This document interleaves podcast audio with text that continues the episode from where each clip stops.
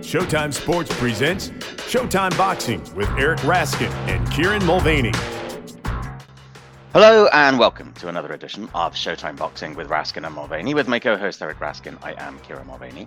Um, we record this on Sunday, which is the last day of my long journey away from home. Uh, when I left home, Eric, Naoya Inoue was the uncontested pound for pound number one, and Donald Trump was facing only two indictments. That's how long I've been gone. But I'll tell you what, one thing was true when I left, and it's true now.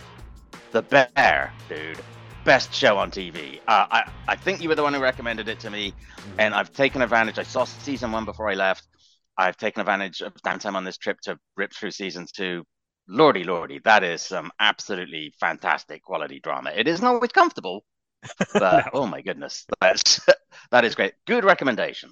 All right. Well, I, I am really happy that you have finished both seasons of this show, and we can now discuss it openly. Un- unlike in Vegas, when you had seen the first season but not the second, and we were talking to uh, Dan, the PR guy, and uh, he he brought it up, and he and I were being very coded with like episode seven. Oh my god! Uh, you know, until you walked away, uh, and we could uh, we could speak more openly. But so you know, you and I will still be spoiler free on the podcast, but um, privately we can now discuss it openly at least. And uh, yeah, it, it it is just the best. It is on a whole other level than everything else on TV right now. Yeah, except Showtime shows, of course. All all Showtime shows, of course, of course. All Showtime shows are tied for number one, and then The Bear is number two. Right. And I indeed, say, all Showtime ancillary products, shoulder programming, podcasts, yes. for example. Right. And for then example. the bear, and then everything else. Right. Right. Uh, yes, that is the proper ranking. And I have to say, you know, at the risk of annoying the hell out of you and everyone else, the Bear is the best non Showtime show since Breaking Bad. And season two of The Bear was the best season of TV, non Showtime division, since the final season of Breaking Bad. Um, I, I have a serious question for you here, Kieran. Now, now that you've experienced how I recommended something as great and it proved indeed to be great, what percentage of your refusal to watch Breaking Bad is due to personal disinterest and what percentage is spite, just wanting to see me get worked up and exasperated? 100% spite. okay. All right. So I'm not sure if whether I should feel better about that or worse about that. I guess better. It means it means that it's not that the show doesn't interest you at all. It's just personal. We can maybe overcome at this point.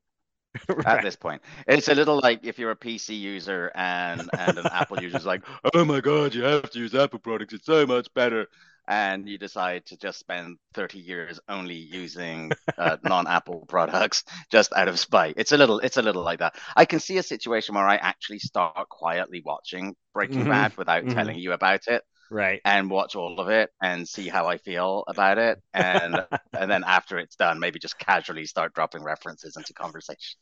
That's actually a kind of a fun approach. Don't let me actually get any enjoyment out of you watching it until it's all over there you go. Um, coming up on this podcast, we will look at the latest news and views, and uh, we'll recap Anthony Joshua's knockout of Robert Helenius, Emmanuel Navarrete's win over Oscar Valdez, and another Emmanuel Rodriguez winning a Showtime Championship Boxing main event. But let's start with our interview. And if our guest this week isn't presently the happiest man in boxing, he should certainly be up there after the year that he has had. It is, of course, the president of sports and live event programming for Showtime, Stephen Espinoza. Stephen, thank you for joining us again on the podcast. Are, are there happy men in boxing? Are there happy people in boxing? we'll we'll see. We we could probably spend the entire half hour or so that we're going to be talking to you debating the answer to that question. Are there happy people in boxing? Wow. I'll, um, I'll, I'll, I'll, take it though. I, I, I, would say, relatively speaking, we're we're very happy with what's been happening with us. Uh, so so let me start with uh, something that you're uh, probably happy about. Uh, two weeks have passed since Terrence Crawford's tremendous performance against Errol Spence, and my first question here is a, a pretty open ended one. After all the effort to put the fight together, after the disappointment of it falling through last year, how do you feel about the build up, the event, and the fight itself? Would, would I be correct to assume you feel it was worth every gray hair and sleepless night? Absolutely. Um, absolutely. Look, we, we all expected a more competitive fight, or I, I, I think the vast majority of, of us expected a more competitive fight. But um, notwithstanding that, it, it was a fight that needed to be happened. It was important for the sport it was important, most importantly, to the two participants who each very much wanted this to happen. Um, and really, I, I, think in many ways, um, bent over backwards to make sure it happened. Um, you know, one one of the things uh, you know that that was disappointing is some of the narratives after the fight about you know this is why you know one side avoided the other. Uh, you know, the reality no nobody avoided anybody. Um, you know, there were some promotional obstacles in the way early on. Then there were some legitimate disagreements over the deal that sort of delayed it um, and made it a complicated negotiation. But certainly, by the time you get to fight night and you see all the excitement, you see the outpouring of of anticipation and enthusiasm, um, then it, it's all worth it. And and that's always the case. If you ask me a week before an event, is it worth it? Um, I will probably say wrong time to ask me. But when you ask me, you know, after having experienced the excitement of fight day and fight night and everything that goes along with that, then yes, absolutely worth worth every sleepless night. And, and you started your answer with the the one thing that people could be disappointed about that they expected uh, a real even back and forth kind of battle and didn't get that. But is it still satisfying on another level?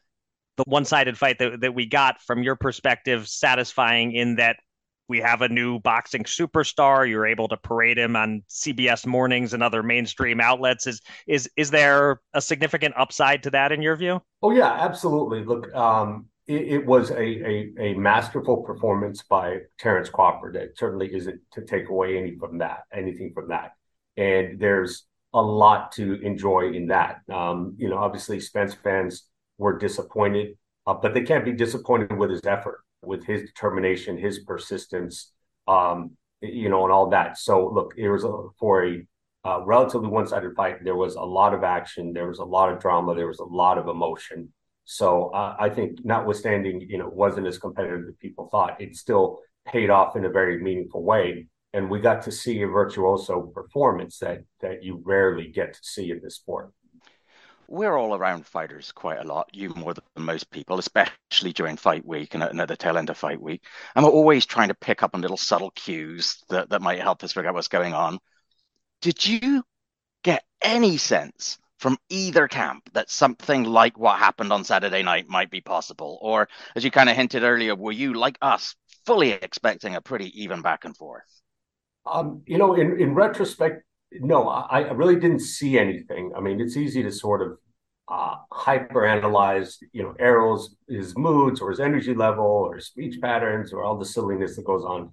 Um, but no, I, I, didn't see anything. Look, um, Errol is is always been a sort of relatively reserved, laid back guy. Mm. He's got the you know the Texas drawl. Um, you know he doesn't show a lot of emotion. He, it's really hard to get a rise out of him. Um, so like I, I, didn't see anything you know anything different um, in his uh, in, in his presentation all week. I would say the the one thing um, that did strike me, and I'm not saying that this was meaningful in the fight or uh, you know was determination, um, and, and I said it to a few people. Um, you know, I happened to be in one of the hallways um, when, when Crawford was entering, um, when he was literally walking from his, the back of the, the arena from the loading dock into his locker room. So he just gone to the arena. And usually, look, uh, the event had just started. And, you know, there's people milling around. Part of that hallway is a public area, part of it is is off limits, restricted. And I, I saw something that I rarely, if, if ever, have seen. I, I don't think I've ever recalled this. Um, when he came through, there was such an intensity, you know, in his demeanor that it sort of you could feel, you could hear a, a pin drop in that hallway. And usually, you know, there's people scurrying around, there's security, there's people entering, there's people, you know, there's the, you know, there's concession lines, there's people, you know, all kinds of activity going on. But it really felt like as he walked by, there was just a, a, a an intensity that that just quieted everybody in the hallway as they as they walked past. It was sort of a different experience. I mean, usually people will stop and take pictures or you know clear away, but there wasn't that sense of you know just sheer absolute silence that, that you know that that sort of as he walked through in his whole camp, they were all intense. Um, you know, and maybe that was a clue to what might was what, what was going to happen shortly. Mm. Uh, um, as we understand it, and please correct us if we're wrong, Errol has the right to activate a rematch clause. Is there a timeline by which he has to do that? And have you yet had any sense about whether he plans to do that? Um, yeah, there there is a timeline. Um, it's a it's a you know pretty standard uh, period of um, you know after the fight, and you know look, I I don't want to I don't want to disclose too many of the behind the scenes conversations. Um, sure.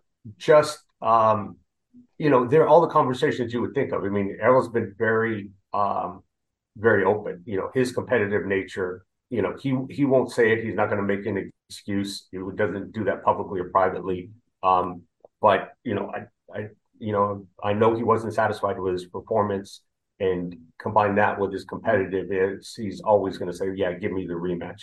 But there have also been a lot of um, a lot of conversations um, about you know, sort of was that performance, which seemed out of character, was it the result of just a, you know a really sharp uh, Terrence Crawford? Was it weight drained? Was it other physical challenges? Was it just an off night? Um, you know, all of those things are are are are happening. So it's very much up in the air at this point. And is your what's the situation with Terrence? Is your expectation that even if there isn't a rematch, that there's some other fight, that Terrence's next fight will be on Showtime pay per view, or is that TBD? Um, I certainly hope so. Um, you know, there isn't anything in place with him formally, but um, I'd like to think that, um, you know, from what, and not just what I think, but I, we've heard that he um, had a good experience on, on the pay per view, that he was, you know, happy with uh, with the promotion and you know the way his first experience with with Showtime and PBC. Um, and there's plenty of, of opponents, so I think you know, I think staying put probably makes the most sense from where I sit, um, both because of the variety of opponents and because he seemed to have an experience which I think has worked out pretty well for him. Well, the next uh, major pay per view on the calendar is the Return of the King, uh, Canelo Alvarez taking on Jermell Charlo. Now, most of us assumed that it would be Jermall. Uh, and then we had Derrick James on the podcast uh, several weeks back, and he told us it was pretty much always planned to be Jermell. Uh, is that true? And, and and if so, how much did you enjoy sitting back and watching the media bark up the wrong tree, knowing the the big surprise that you were preparing to drop on us? Yeah, I mean, it, it certainly look. Um, Jermall's got a lot going on, um, you know, in, in his personal life. So um, this opportunity came up, and there were on my questions: is is he going to be in a place where he can he won't be distracted and is able to commit his full energy to the fight and and present himself in the best way he can. And you know, the answer was you know probably you know no, given all the things that are going on um, in his personal life. So yeah, there was there was certainly a um, certainly a lot of I'm not sure I, I would say it's definitely Jermell you know way way in advance, but there was definitely from the very start a very good possibility, and as time went by, it became more and more clear that it probably Jermell was going to be it. So um, by the time everybody started uh, reporting, and and there are one or two in particular who who reported, you know, definitively it would be Jermall. Um, you know, we told them, you know, we told them very honestly and openly, uh, it's not yet determined, you know, um, and it hasn't been announced for a reason. And you know it still was sort of it wasn't rock solid either way until it sort of was. Um, but you know certainly there's enough certainty when people call and say look i'm, I'm going to go with Jermall and, and you know our response to them was you probably shouldn't because you know we're not going to say all the interior all the, the, the sort of internal discussions but it's certainly not yet determined you know there are those who went out and decided to report it anyway because they thought they knew better than us, and they've got egg on their faces. But um, you know that's uh, that's that's the danger in reporting on speculation rather than actual fact. Right now, now Jermell will be the underdog in the fight, but how live a dog do you view him as? And I realize by asking this question, I'm kind of turning you into Al Bernstein or Abner Mares. Uh, but you you know you've you've watched enough boxing. You can break it down a little bit. How how live a dog uh, do you see him as? Well, you know, um, I'll go back. You know, Steve Farhood and I were were going back and forth and talking about this. And, there were, you know, Steve, as as he often does, you know, puts together a list, and and he had put together a list of um, over the last few decades, you know, as comprehensive, um, you know, as, as, he usually operates. Um, the list of fighters who had been either successful or unsuccessful in jumping up at, at least two weight divisions. You know, there was, um, you know, Canelo against Kovalev. There was Tank against Barrios. There were, um, you know, even Broner went from 135 to 47 for Paulie. Um, there was Manny Pacquiao and De La Hoya. Um, you can go back to Michael Spinks and uh, Larry Holmes. Um, all of those were, uh, you know, were were successful, by the way. Um, and then there's unsuccessful. There was, you know, Kell Brook tried to go up from 47 to 60 uh, against Golovkin. Uh, Amir Khan tried to go to 47 to 60 against Canelo.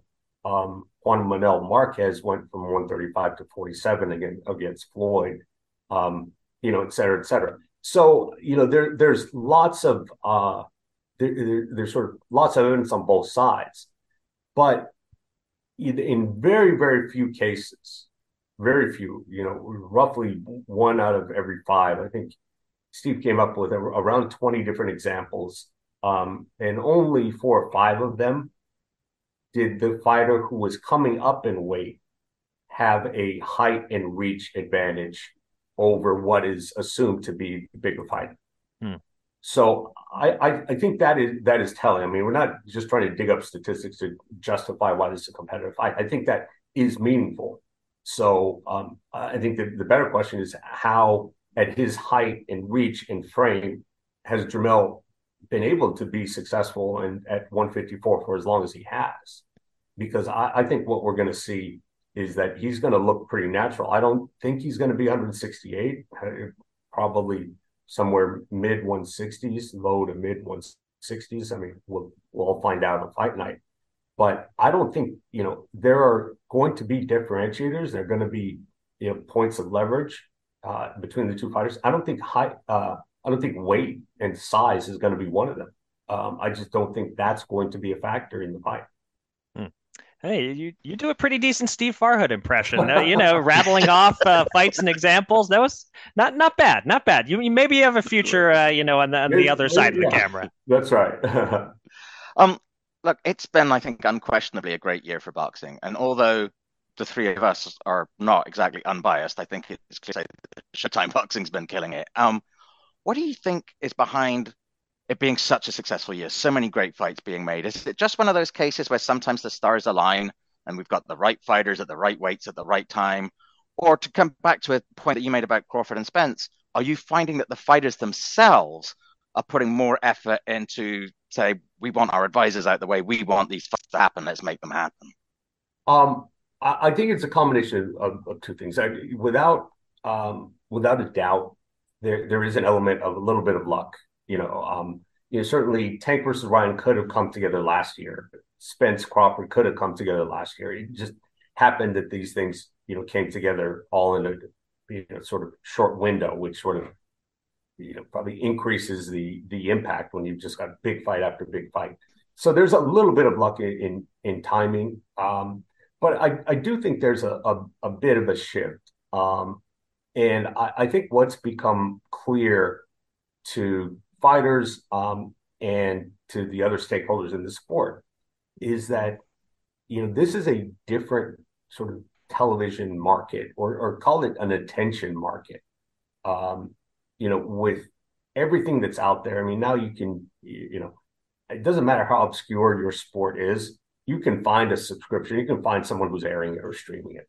You know there's more different sports, uh, more different types available you know, everywhere, virtually 24 hours a day. Not to mention the you know the glut of non-sports programming, you know, from uh, streamers and everything else, you know. So it's it's clear that attention um, is at a premium. Like there's a huge battle in all of media just for people's attention. So I think what's become clear and really has sunk in with I think most people is for boxing to really flourish, to to for it to take the place that it should, the proper place in, in the environment.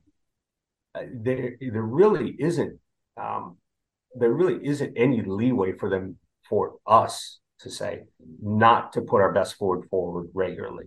You know, because anything short of the best fights is not going to get attention. Um, you know, we see that in you know, and you can say it about college football, you can say it about the NBA, you can say about all the other things. You know, when you the big fights, the big events are bigger, and the the not big events are smaller.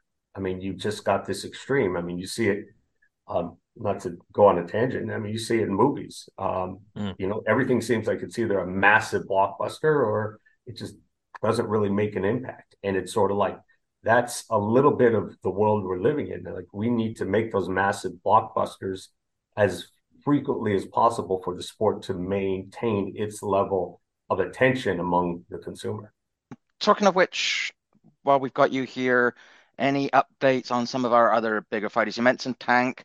Obviously, he's now dealt with those uh, sideline issues that he had, so he can presumably be back at some point. David Benavidez, we've been hearing talks about a Demetrius Andrade matchup? Anything you can let us in on at all?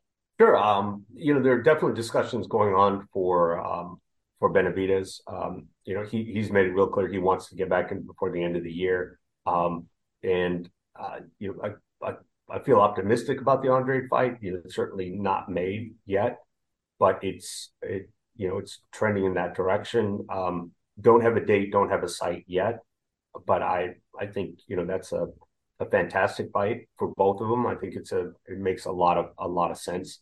Um, Tank, you know, it remains to be seen. You know, obviously he you know had was away from the gym to put it uh, to use a euphemism um, for uh, for quite a while, um, and whether you know he's ready physically to be back um, in a big fight before the end of the year not, not remains to be seen. We'll, we'll, we'll have to see that, but there's certainly um, you know still some some big fights coming before the end of the year. That's for sure.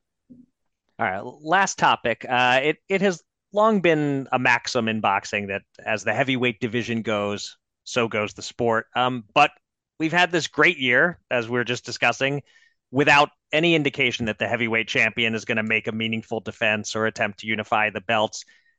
Does this mean that the heavyweights are no longer so essential to the health of the sport, or or that the maxim was always kind of false, or in the long term, do we indeed need to see the big boys get their act together?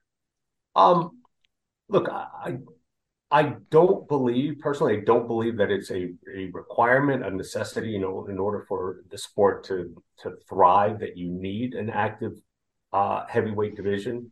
Um, and by that, you know, what what people typically mean is, at least you know, from our perspective, you know, an active American heavyweight who's mm. who's there, or at least someone who has a, a big American presence. You know, the Klitschko's were obviously not American, but they fought here relatively frequently that the people were interested. Um, so it's certainly not a requirement, but but from my perspective, um, it adds a lot of juice when when they are. Um, look, I, I do think uh, you know there's a possibility we see um, Wilder before the end of the year, um, and uh, look, that was it was an action packed trilogy with with Fury. Um, win, lose or draw, I think you know he is uh, certainly must see TV. Um, and so, you know, yes, I, I I'd like to I'd like to have a uh, active heavyweight division um, that you know that was uh, appealing to the U.S. audience. I think we're in a sort of a transition phase. Um, we're we're getting to the end of um, you know, of, of sort of one generation and starting the other. Now, I'm, I'm not trying to kick anybody out of the ring, um, but you know, we are we're we're seeing, I think, the tail end certainly of Tyson Fury. Um, but I, think what we do need is to start identifying that next generation of heavyweights. That's really where I think the excitement will come because you know there there can be. I mean, Wilder Joshua is still a big fight, and absolutely, um, without a doubt. And there are other big fights out there as well. But I also think that you know, it's it's going to be necessary to start building that next generation to build that level of excitement. I, I, guess I sort of lied about that being the last topic. I have an, another uh, sort of related topic uh, to to end on. Um, Fury, his fight with Ngannou is going to be in Saudi Arabia. Uh, Anthony Joshua has fought there. Jake Paul has fought there. There are rumors of the big heavyweight doubleheader landing there. Saudi Arabia clearly sees boxing and golf and soccer and Formula One, perhaps tennis, as an important component of its sports washing efforts.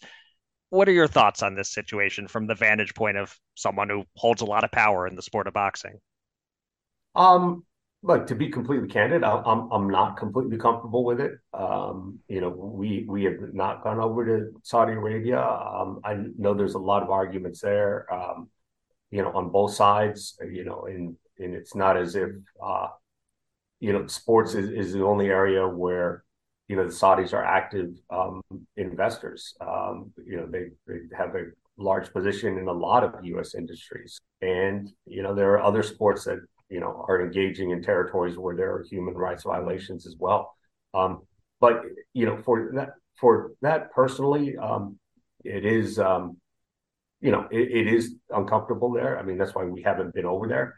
Um, having said that, you know, particularly in combat sports, it's hard to to sort of stand in the way of someone trying to maximize their money. Mm-hmm. Um, so I, I I don't blame it if you're going to put your life on your line you certainly want it to be for the maximum revenue that you can possibly generate.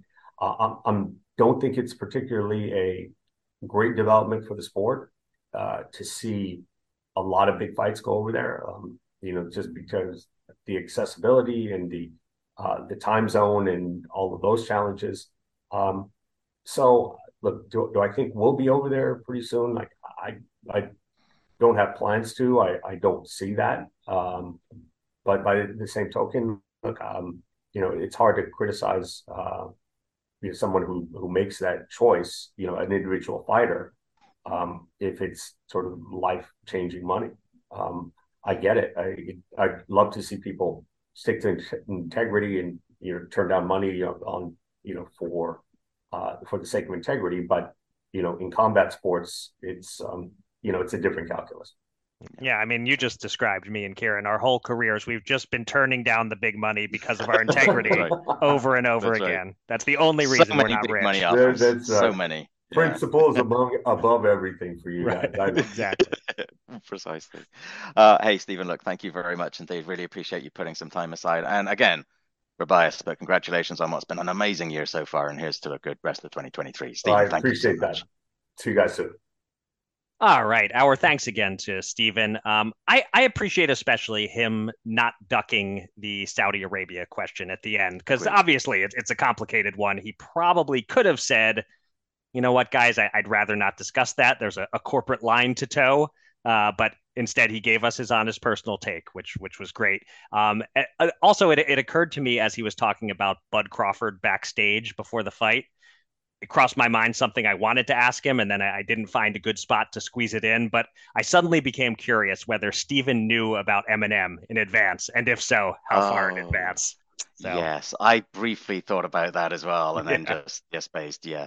Oh well, sorry, sorry to the listeners and to uh, each of us for not getting that scoop. um, all right, let's remain on the topic of Showtime boxing as we've turned to our post fight analyses of Saturday's triple header from the MGM National Harbor in Oxon Hill, Maryland, where in the main event, Emmanuel Rodriguez dropped Melvin Lopez three times in the 12th round to punctuate a dominant performance and earn a unanimous decision, all three judges giving him all 12 rounds for scores of 120 to 105 across the board. The win lifts Rodriguez to 22 and 2 with 13 KOs and drops Lopez to 29 and 2, 19 KOs you and I were both very high on Rodriguez following his extremely impressive 10 round technical decision win over Gary Antonio Russell last time out. Kieran, were you similarly impressed with his outing against Lopez? And uh, afterward, he expressed an interest in facing Alexandro Santiago, whom we all just saw outpoint Nonito Donaire. How do you like that fight, and and who would you pick right now? I do like that fight. I favor Rodriguez going in, but I was ever so slightly disappointed in his outing on Saturday. And maybe hmm. that's a ridiculous thing to say. He won every round. He scored three knockdowns in the final round. But you know, although he was tremendously accurate and you know gradually sort of drive Lopez shell, I, I just sort of felt he wasn't quite performing to his full potential. And maybe that's just on me. Maybe that's the problem. Um, such as it is, when you produce a terrific performance like you did against Russell, anything that isn't quite that amazing feels a bit underwhelming, and maybe that's mm. just not fair. I, I, did think early on that Rodriguez was going to finish Lopez off. I thought in the second round, honestly, I thought, oh, here we go, this is going to be another short, short fight. Uh, he rattled him, snapped his head back a bit there. Um, but after that, he sort of eased off the gas a little. He was he was focusing on quality of punches rather than quantity. Whereas against Russell, he seemed to have the right balance of of the two. Um, he was landing beautifully. He was landing cleanly. He was controlling the fight in every conceivable way. But it was also hard not to escape the feeling that he was allowing Lopez to hang around a bit. And given that growing hematoma um, that mm. he had on his head, I would have thought he would have shown a bit more more urgency, to be honest. But um, you know, the second half of the contest was falling into a pattern in which I even made a note that it almost felt as if both men had entered a sort of kind of silent contract. You know, Lopez agreeing to retreat and concede defeat if Rodriguez agreed not to knock him out, and then right. Rodriguez pass like in the twelfth round. Um, I don't know. Look, not all fights are the same. Not all fights can be artist- as artistically impressive as they are efficient, and maybe my expectations were a little bit high. But I did feel as if Rodriguez was holding a little in reserve. But all of that said, I've now been far too negative about what was a very dominant performance. He boxed beautifully at times. His punch accuracy was tremendously impressive. And on the outside of that hematoma, there was nothing at any stage to suggest he was in any danger of losing. So I'm probably being unfair. Maybe I was so busy hoping we'd have a third early KO that I felt right. let down when he didn't arrive and I had to stay watching for another 40 minutes. But um, maybe I am being unfair to a guy who probably made a pretty good case to be the best active bantamweight in the world right now. I think. Yeah, uh, I mean, I have one criticism of his performance myself, which is that I would have liked to have seen more combination punching from him. It was a lot of one punch at a time. Um, I think he could have gotten the knockout, maybe even by the mid rounds, if he'd put his punches together more. And I personally wanted him to get the knockout because I may have wagered a pizza on Rodriguez by KO at attractive plus 240 odds, which made the final minute of the fight uniquely torturous for me. Uh, I thought Lopez wasn't getting up from that first body shot knockdown. He was on the knee until nine and a half. Uh, mm-hmm. I thought maybe the ref was going to wave it off immediately on the third knockdown. Uh, but of course, once he didn't, all that Lopez had to do was get up and the fight was over and it wasn't going to be a KO. So, a bit of an unlucky loss there for me. So, it's hard to come any closer than that to winning a KO bet and not win it. But um but it's okay. I will have a happier betting story uh, coming up in a few minutes. Right. Uh, the co-main was another Gary Antuanne Russell blowout. Uh, the last remaining unbeaten Russell brother moved to 17 0 with 17 KOs, with his eighth first round knockout in a junior welterweight contest. Um, we figured Kent Cruz would not have enough to avoid a KO defeat, but it happened even faster than we expected. Um, Cruz started complaining to referee Bill Clancy about something, uh, presumably a headbutt, although replay showed he was cracked by a left uppercut from from Russell. But while Cruz was looking at Clancy, Russell did what he's supposed to do. He just kept punching, mm-hmm. dropping Cruz with another left hand. And then once the fight resumed, Russell just tore into Cruz again. And a digging body shot put him down for the count and dropped his record to 16 1 and 3 with 10 KOs. Not very impressive from Cruz. Russell did exactly what he had to do. Anything at all we can learn from this? Uh, honestly, not much. Uh, maybe the biggest takeaway is just that the matchmaking on Showtime is, in fact, not totally infallible. Um, we both uh, identified Cruz as probably not being up to the task here. Others I saw on social media said the same thing. Even though their records were similar, this kind of looked like a mismatch, and it was, which, you know, it happens, but clearly Cruz did not belong in the same ring as Russell. And it wasn't just well, he got caught by a shot from a puncher. These were two different ability levels. Now, Russell just may be special. You know, he, he just may be a future champion. Um, I'm not seeing anything to make me think he isn't. Uh, as you said, he's the last remaining unbeaten Gary Russell, and it's possible he'll end up uh, looked back upon as the best of them. You know, still a long way to go to surpass his older brother, of course, the the one not known by a middle name. Um, but you know, not much to analyze in this fight. Antuanne has power. We knew that. he can hit to the body. We saw that. Uh, Cruz didn't make weight, so maybe something fell short in his training and he was extra susceptible to body shots. I don't know. I mean, the most dramatic moment of this fight was when a timeout was called before the first punch was yeah. thrown because Antuanne forgot to take his earring out.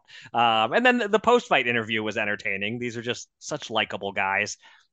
Not much else to say. Uh, I guess the question now is how fast to move him. He's 27, so not old, but not young either for a guy with 17 fights. Uh, he's handled the Postols and the Barthelemies. I'd like to see him step up to a contender who isn't nearing the end of his career. 140 is a deep division, and there are lots of fellow up and comers I'd be very eager to see Russell tested against. Uh, Richardson Hitchens, Elvis Rodriguez, Montana Love, maybe Kenneth Sims Jr. I'd like to see Russell in a fight next where you can make a case for predicting the other guy gets the win. It's so difficult, isn't it, when you've got a guy like Russell who knocks people out. He's he's 17 and 0. He's probably only got 30 professional rounds under his belt. It's right. it's so difficult, isn't it? Balancing that how fast do you move them? You know, when do you challenge them? But yeah, it, it definitely does feel as if uh, uh, it's time for him to start really making a play at 140. And I agree with you about I just really enjoyed that post-fight interview with yeah. the two of them, uh, and, and, I love Mr. Gary Russell, our buddy. Uh, they're, they're just re- like you said, really, really likable people. Uh, you mispronounced the Mister in front of his name. Can you say it properly, please? Excuse me, Mr. Gary Russell Jr. Thank you, thank you. Okay. There, you're welcome. There you go. uh, in the opening bout, uh, Gabriel Maestre remained unbeaten by taking the O from Travon Marshall in spectacular fashion, knocking out the youngster in round two of a scheduled 10 rounder in the welterweight division. The fight started a, at a fast pace and remained there for as long as it lasted until Maestre backed Marshall toward the ropes and uncorked a right hand that sent him halfway through the ropes. Somehow, Marshall made it to his feet and he tried to fight back. He even landed one real good counter shot, but he couldn't keep the 37 year old two time Olympian off him. And another knockdown through the ropes prompted the stoppage at 207 of the second round. With the win, Maestre improves to 6 0 and 1 with five stoppages, while the 22 year old Marshall tastes defeat for the first time, falling to 8 and 1 with seven KOs. Kieran, how did Maestre pull this off? And does this help erase the stench around his highly controversial win over Mykal Fox? The stench should never really evaporate from that decision, which was so bad that one of the judges was suspended by the relevant alphabet body. Oh, though as much for racist tweets as they're terrible judging, but mm. maybe less of it adheres to Maestre. Um, although again, as with the co-main, I'm not entirely sure how much we learned from this. I think this may have been as much an example of Marshall, despite having more pro bouts than Maestre, just simply not having the experience for a fight at this level. You know, that maybe this right. is the flip side of what we're talking about. This is what happens when you move someone maybe a smidge too fast. Uh, he fell for that feint that opened him up to the right hand that knocked him down. And he recovered very well from that knockdown. I thought there was no way he was going to get up from that. Um, he was in territory he just hadn't been in before, and he was caught in holding and fighting back. And like you said, there was a moment where I thought, "Oh my God, he's caught him! This is going to be a great fight back." But he wasn't quite unable to. He wasn't quite able to do either. And yeah, this is a bit of a risk that you take when you want to push a young fighter, but not push him too much. But I do wonder if this was more Marshall not quite being ready than telling us too much about Maestre. But mm. having said performances like that don't go unnoticed. And the welterweight division is jockeying for position and opportunities behind the uh, pound for pound number one. And it's just going to help him get opportunities, a performance like that. Yeah, for sure. Um, so I, I, told you I had another betting story, a happier one, and uh, and oh, this is it. Uh, every now and then, the odds makers tell me with their pricing that they don't really know this sport all that well. And and this was one of those fights where either I knew something they didn't or they knew something I didn't. Because I found on DraftKings midweek Maestre as a plus 450 underdog. That was shocking. I mean, even if it were plus 200, I probably would have pounced on that kind of price. Um, I know he deserved to lose to Fox, but you know that's a tough style matchup, and Marshall was just so untested and unproven there's just no world in which Maestre should have been a plus 450 underdog. And um, when I checked again just before the fight started, he was plus 500. Um, I, I, wish I'd thrown another pizza on it at that price. Um, but I have to admit, when I saw that the number had gone up I got worried that indeed they knew something I didn't, so I didn't bet on it a second time. But I did get myself an, a nice little bankroll boost there, uh, and and the result also gave me a slight boost in our picks contest. Uh, we both took Rodriguez to beat Lopez in the main event, uh, although we both picked a stoppage, so we each get only one point for that one. We get two apiece for the co-main, as we were correct in picking Russell to stop Cruz, although neither of us went for a first round blowout. Uh, but the opener was where I widened my lead just a bit. We both picked split decisions, but I picked Maestre while you went for Marshall. So I get one point to your zero, which means I now lead 66 64. Just where I want you. I knew you were going to say that. I know. Uh, I know. is there is there a lead big enough for you to decide. I mean, two points really is close enough that I accept that maybe you actually believe that. What's what's the limit at which uh, at which you would concede? Uh oh, I don't have him where I want him. We'll never know because you'll never have a lead that big. I feel I feel like maybe I did one year at one point. No, no nonsense. right. Anyway, uh, moving on, we have a couple of other big fights, non-Showtime fights, to recap from Saturday. First, in London, Anthony Joshua scored his first KO in two and a half years when he stopped late replacement Robert Helenius with a single right hand in the seventh round. Joshua took some criticism just for taking on Helenius after Dillian Whyte tested positive for PEDs, given that the Nordic Nightmare had been knocked out inside a round by Deontay Wilder last year. And some of the fans in the arena booed AJ's patient approach through the first six rounds. Kieran, what did you think of the choice of the opponent and then of the performance? And uh, Eddie Hearn all but confirmed that the matchup with Wilder is being looked at for Saudi Arabia in January. Is Joshua ready for that fight? To take the last part first, I think it's significant that just about the first comment from Joshua post fight was that he wants to keep busy and he wants to fight mm. twice more this year. Uh, he knows he's essentially rebuilding under Derrick James, and I think he wants more rounds to become more comfortable with what Derrick is teaching him. But you know, look, if the Wilder fight does get signed for Saudi Arabia and presumably for a lot of money, it's difficult to imagine that those involved are going to be thrilled with the idea of him taking an interim fight. Right. Because he could get injured or even lose and throw those plans in turmoil. So if that fight does get made and it sounds like it might happen before we next podcast, you know, then that that's what it's going to be, I think. Look, on the one hand, you can argue, look, this is a former heavyweight titleist. He's been a professional for 11 years he shouldn't still require building up step by step. But even with an Olympic gold, he doesn't have a lot of amateur experience. He doesn't have a lot of rounds under his belt in the grand scheme of things. And you can see that some movements still aren't very fluid. You can see him still thinking in the ring. So do I think he's ready for Wilder? No, I don't. Because some it seems now that he requires a bit of time to get going, to feel fully mm-hmm. confident, to really sort of let his hands go, to get into the rhythm. Deontay's not going to give him that time. He's going to come out swinging, and Joshua's going to have to fight him. He's going to have to just dig his toes in and swing back. And I don't know how that's going to go. I suspect I know how that's going to go. right. Um, I just, I just don't feel like that's the right fight for him right now. But um, as for the fight on Saturday itself, look, I think Helenius was a perfectly good opponent for such short notice. Right. Um, just because Wilder knocks you out in a round doesn't mean everyone else should. Um, in the end, the result is what matters. I suspect Derrick was largely happy with how things went. AJ got round in, he became progressively more confident in what Derrick was telling him. And he ended the show, of course, with a beautiful knockout punch. And at the end of the day, that's what matters.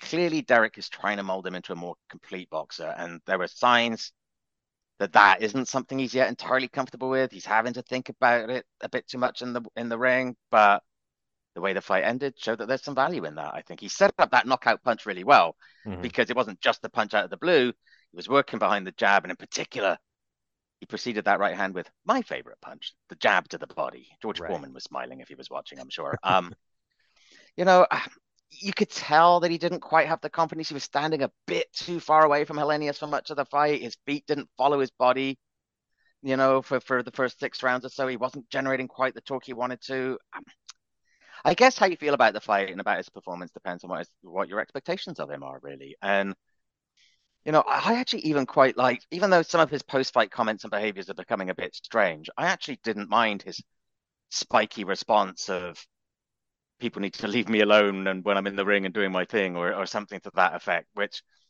on the one hand suggests he's just being overly defensive about criticism, but right. I also um, I also thought I heard a little bit of defiance and like I'm going to do what I need to do to win. So on balance, I think it's a perfectly fine win.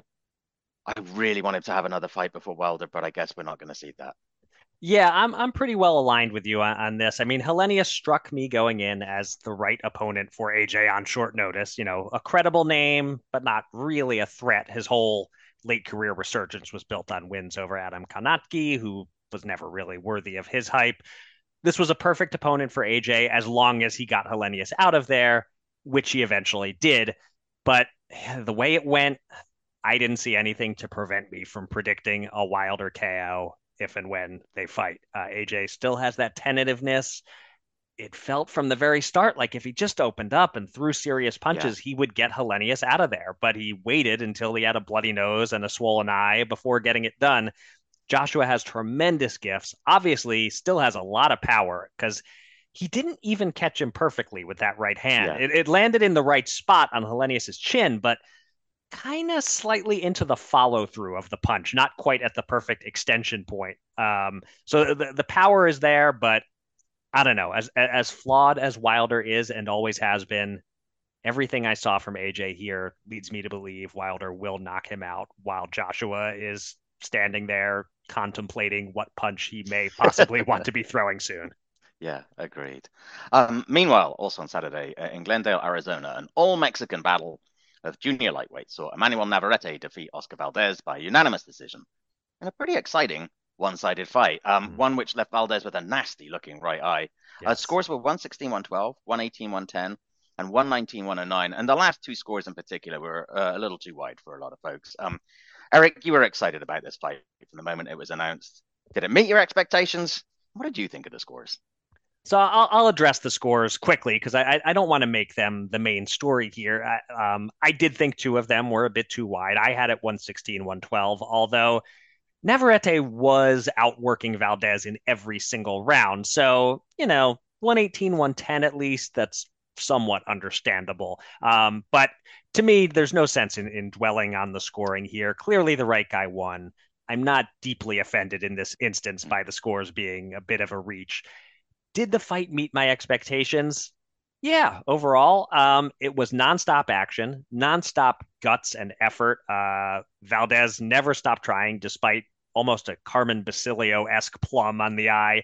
Um, it was a little more lopsided than it was in my dreams. You know, uh, they, they kept showing us Barrera and Morales at ringside, and one thing about their trilogy is that all those fights were razor close. Even the third one, which was the only one that had a clear and non controversial victory, it was still damn close and, and was undecided with a round or two to go.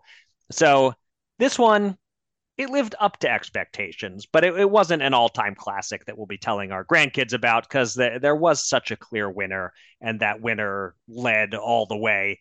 It wasn't even the fight of the year, I wouldn't say. As good as it was, I think Mungia Derevyanchenko remains the front runner there, and this is somewhere in the top five, not necessarily even number two or number three. But you know, I, I don't want to sound like I'm crapping on the fight. It, it was a tremendous battle. Um, like Spence Crawford, if it was a bit disappointingly one-sided, I'm inclined to give the credit for that to the winner, who was magnificent. Mm-hmm. Um, I will quote my uh, podcasting ex-wife, Bill Dettloff, to help explain the brilliance of Navarrete. Uh, Bill wrote on some once kind of cool social media site uh, that I will not name. Every fighter watching Navarrete, quote, sign the contract. I'll wreck this MF. Two rounds in, quote, WTF? Question mark! Exclamation point. um, now that that wasn't the case with Liam Wilson. Uh, in that one, it was Navarrete saying WTF, but it often does apply, and it certainly applied here. Valdez just couldn't get inside on him. Never knew where the punches were coming from, and couldn't find a lull in Navarrete's punching during which he could attack. You, you could see him all throughout the fight looking like he's about to pull the trigger, and then suddenly a four punch combination flies his way. Navarrete's awkwardness was such a weapon here. And I thought Valdez's corner was telling him the right things to be patient and look for the opportunity for a counter left hook, but he just couldn't find a spot to make his punching power turn the fight around. Um, last note that I, I want to hit on this is that the, the broadcasters were talking about a rematch afterward. Um, again, Barrera Morales comparisons at all times, uh, talking about this was so great, let's make it a trilogy. I don't really see the need for a rematch. I, I don't see how it's much different. I think now having seen it for 12 rounds, Navarrete is all wrong for Valdez. This was an excellent fight. It lived up to my expectations, but it didn't exceed my expectations. And my sense is once is enough. All right. Uh, time now for the news. But you know what? There's actually very little of it this week. So we'll just rush through just a couple of items. The biggest news of the week would have been the announcement of Robert Helenius as Anthony Joshua's new opponent, but well, that's all done and dusted. So I guess the next biggest item, probably a new date for the light heavyweight clash between Artur Beterbiev and Callum Smith, which had been scheduled for this coming Saturday, but was postponed after Beterbiev underwent dental surgery. The new date is January 13th, and that fight will still be in Quebec City. Uh, what else? Honestly, not much. Uh, Floyd Mayweather has had some things to say about super bantamweight king and number one B pound for pounder Naoya Inoue, and also about recently dethroned welterweight titleist Errol Spence, while calling Inoue a hell of a fighter, a hell of a fighter. He told Fight Hype that what I would like to see is if he could fight Gervonta at a catchweight. That'd be a hell of a fight. As a reminder, Inoue has just moved up to 122 pounds Davis is 135 and sometimes fights at 140. Uh, Mayweather, it should be noted, is Davis's close advisor and former promoter. Um, Mayweather also said that Spence shouldn't be fighting at welterweight or even junior middleweight, but middleweight or super middleweight. That's just my honest opinion, he said. Uh, and finally, uh, Caleb Plant revealed what was behind his slapping Jermall, Jermall Charlo backstage at the Crawford Spence weigh in two weeks ago. Uh, speaking on Instagram Live, Plant says Charlo kept tugging on his beard I'm calling him a quote bitch ass white boy. Uh, said Plant. I got my wife standing behind me, and I'm in a room full of my peers. I mean, what do you do? You're making it real hard on a guy. Um, look, Eric, I know you've been in that same situation as Plant many, many times. Um, any thoughts on that or any of those uh, news items?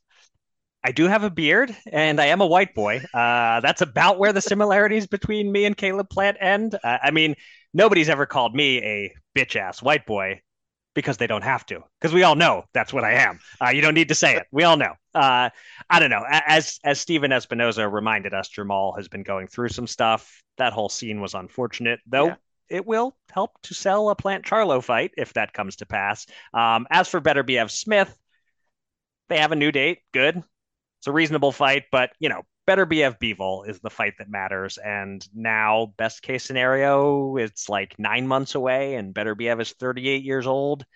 Hmm. The clock is ticking. Um, as for Mayweather's comments, we agree on one thing. Uh, I too think Inoue is a hell of a fighter, hell of a fighter. Uh, but uh, you can't take him seriously when he suggests Tank, who is a lightweight, against Inoue, who is, as you said, 122 pounds and just rose to that weight forget the catch weight suggestion. Tank, by all accounts, can't possibly make 130 anymore.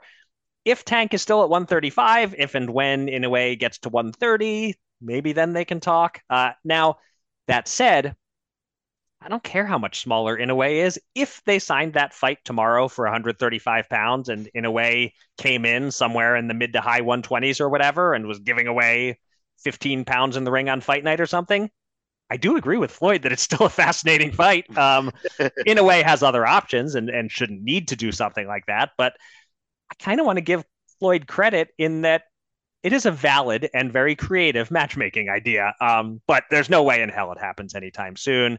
And I disagree with him about Spence. Uh, I think he may as well try on 154 before jumping straight to 160. His strength was so important to his success at 47 I want to see how he fares at 54. But again, I guess credit to Floyd for tossing out some interesting thoughts. He's he's not just stating the obvious, you know, other than deeming Inoue a hell of a fighter, hell of a fighter. and I actually have absolutely nothing to add to any of that that news segment whatsoever. So let's not delay. Let's just okay. keep on going. Yeah, let's roll. Absolutely. Let's do it. All right. It is uh, fight game time, old chap. All are right. You, uh, are, are you ready after a for a wee uh, suspension for a week or two. Like yeah, we've missed we've missed a couple weeks. I could be rusty. That's my excuse if I don't do it well on it. We're rusty. Okay, there you go. And and this time I will list you all the usual kind of preambles, and we'll just get right into it. okay. All right. These two boxers entered the ring with records of 36 and 10 and 24 and 17. Hardly anything to suggest greatness, and yet they emerged with the Ring Magazine Fight of the Year. Wow. Okay. Those are unusual. Oh, I think I know it. I think I'm going to get a one this week. You might, you might. so uh, before I give it away totally, and uh, I guess I'll end up bleeping this if I am correct, which I'm pretty sure I am. Uh, the 36 and 10, I thought I knew who that was immediately, and then the 24 and 17, I was like, oh no, that's that's uh, I don't know who that would be. And then and so I started thinking about. So I'll, I'll stop being vague. Uh, I there will be some bleeps in here.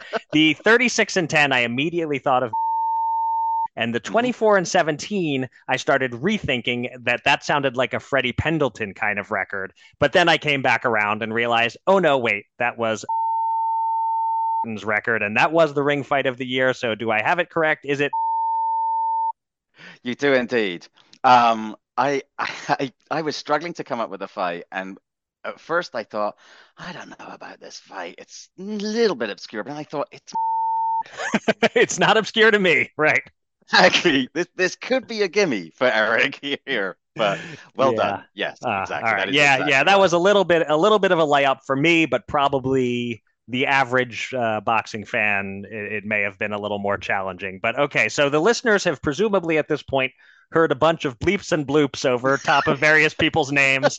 Um, although they probably heard Freddie Pendleton's name in there. I wouldn't have had to bleep that out. But uh, uh, so, uh, what what are the remaining clues for those still playing along at home? Okay, for the winner, it would be his first fight of the year selection, but it wouldn't be his last. In fact, he would win in the next two years for fights for which he is much better remembered. Mm-hmm. Number three, Teddy Atlas was on co-commentary duties that night. See, that's like giving you an idea of when it is. Right, so, right. You know, so nice subtle little thing. And declared halfway through the scheduled junior welterweight 10 rounder. See, the information's just coming out very mm-hmm, nicely. Uh-huh. I like it. We're not in Manila, but this is the thriller in Hampton Beach. This is unbelievable. this is the point at which if you were a boxing fan at the time of this, you better have yeah. gotten it by clue three. Yeah. Yeah, exactly. Um, yeah, if you come along a little bit later, then you are completely excused for being very confused. I right, think if, if right. you're a younger fan or you didn't pick up the sport until, you know, it's like the mid 2000s or something, I would not blame you if you were like, what the hell fight is this? right. uh, clue number four the loser retired amazingly 10 years after this fight mm. with a record of 38, 34, and 6 and a cult following. Mm. The winner retired after his third successive fight of the year with a record of 38 and 13 and a cult following. I like that clue. All right. And number five was say what you want about my people and alcohol, but this was one occasion on which the Irishman vanquished the drunken master. nice. All right. Yeah. And so, if somehow you made it to the end, uh, still not having put it together, uh, it was uh, Micky Ward over Emanuel Burton. Was he Emanuel Burton or Emanuel Augustus? I think he was time? Burton at the time. Okay. Okay. He was still Emmanuel Burton, and he soon became Emanuel Augustus. Uh, but uh, yeah, the 2001 fight of the year. 2001, right? July 13th, 2001, at Hampton Beach Casino in Hampton Beach, New Hampshire. I almost wanted to put something in there like this has to have been the only great like fight of the year in New Hampshire, but I couldn't know for certain. there can't have been a lot of them, right? Yeah, that's uh that's that's probably I would not be surprised to learn this is the only ring fight of the year ever that ever took place in New Hampshire, but cannot cannot confirm that on the spot as definitely fact. All right. Well, you're welcome for the little layup there. Yes, I appreciate you it. You might still be rusty by the time your turn comes around. You just haven't got the reps in. That's right. I like I was trying to shake some rust off, and I got a first round knockout. And so, um, but you know, if I get a call on, I was going to say if I get a call on short notice to uh, face Anthony Joshua in seven days, I'll be I'll be ready. That's right. There you go. All right. Um, to finish off, let's return to our usual top five challenge schedule. No more of this both of us producing previously undisclosed lists nonsense. Um, right. It is my turn to hit you with a challenge. It's a really straightforward one. This. Okay. Uh, I'm being very nice to you this week, actually. Um, we just saw Emmanuel Rodriguez win in his quest to be recognized as the best bantamweight in the world. My challenge to you is who are your top five bantamweights in history? Mm, Simple as that. Okay. All right. That's a pretty storied division. It's been around uh-huh. a long time. Uh-huh. Plenty to choose from. Plenty of good fighters to choose from. Okay you're right that it is straightforward. Um, now, Granted, a few weeks ago I gave you top five welterweights in history, mm-hmm. which you can rattle off the top of your head, and you went with a smaller weight division that's a little more obscure. Made it a little tougher for me, but I won't complain. Still pretty straightforward and easy. And I, uh, I, I look forward to doing a little research on the various bantamweight greats.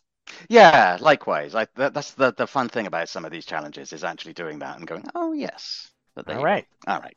That will do it for this week's edition of Showtime Boxing with Raskin and Mulvaney. We will be back next week to preview Alexander Usyk's heavyweight title defense against Daniel Dubois. Until then, thanks so much for listening.